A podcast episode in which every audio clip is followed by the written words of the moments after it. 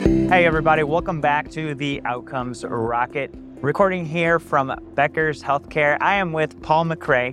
He is uh, at Nordic Global Consulting. Correct. Such a pleasure to have you here. Thank you for having us. Nordic is a well-known firm in the EMR space. It's a, something that we have multiple years of KLAS awards for being an excellent partner in delivering uh, EMR-related services. Generically speaking, Nordic started, uh, was founded by guys that used to work for Epic and they caught that wave. Uh, over the course of time, we expanded our portfolio and started focusing on Cerner and Meditech, et cetera.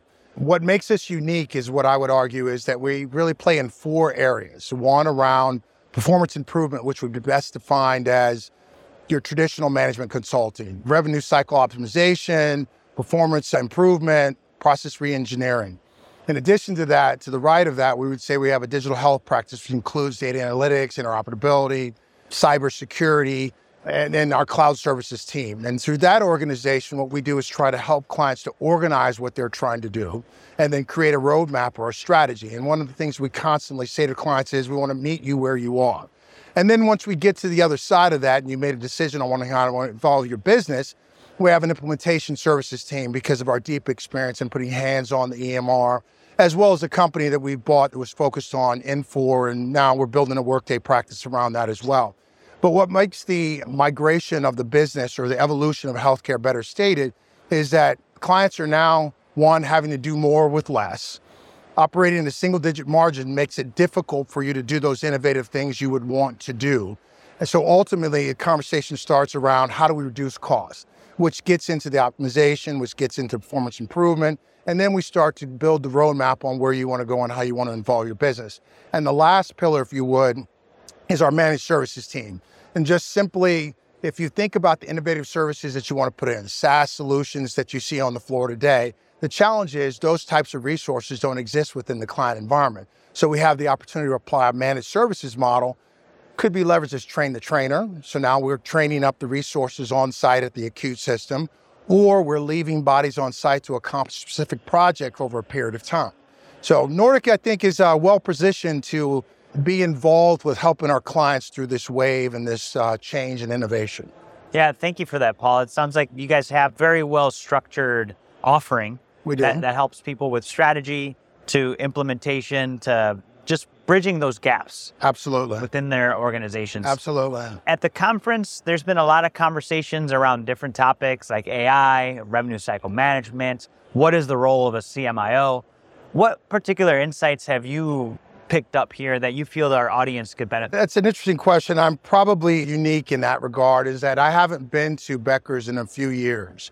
And several years ago, when I was with ServiceNow or VMware, one of those stops along the way, I noticed the heavy emphasis on rev cycle. What I've observed through this particular trip is this evolution with understanding how rev cycle supports the innovation in other parts of the business. You're seeing more SaaS or cloud-based options for clients to consider.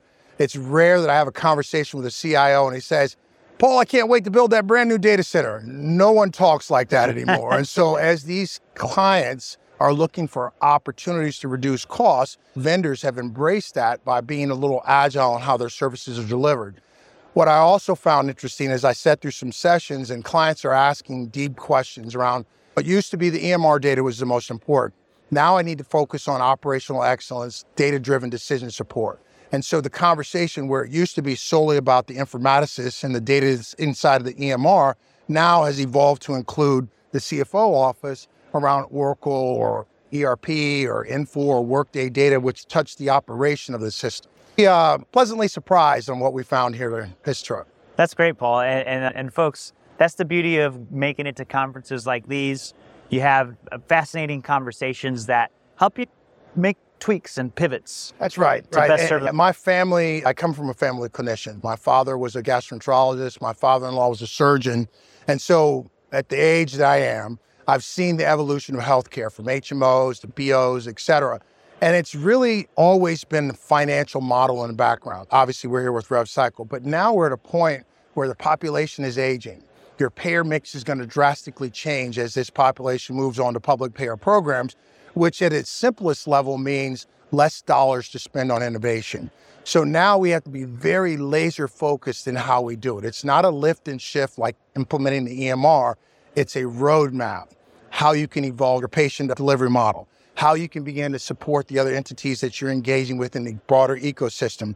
What tools and things should I be considering or not considering based on the types of services my hospital provides? So it's a little bit of consulting, a little bit of strategy, a little bit of delivery, and then, yeah, we're going to be there to help you run your business afterwards. That's fantastic. Paul, thank you so much. This has been a, a fantastic conversation. Hey, thanks for stopping by. Absolutely. For all, our audience that wants to get in touch with you, what would be the best way to get in touch with you and the firm? I would tell you the best way to find us is Nordic Global Consulting. I'm specifically a part of the digital health practice. Can be found on LinkedIn, last name MCRAE, and I'll get back to you as soon as I can or get you plugged into the team that can help. Outstanding, Paul. And folks, the ways to get in touch with Nordic are in the show notes. So make sure you check those out and also check out the way to get in touch with Paul. Thank you all for tuning in with us. And Paul, thank you for being with us. Thank you for having us on.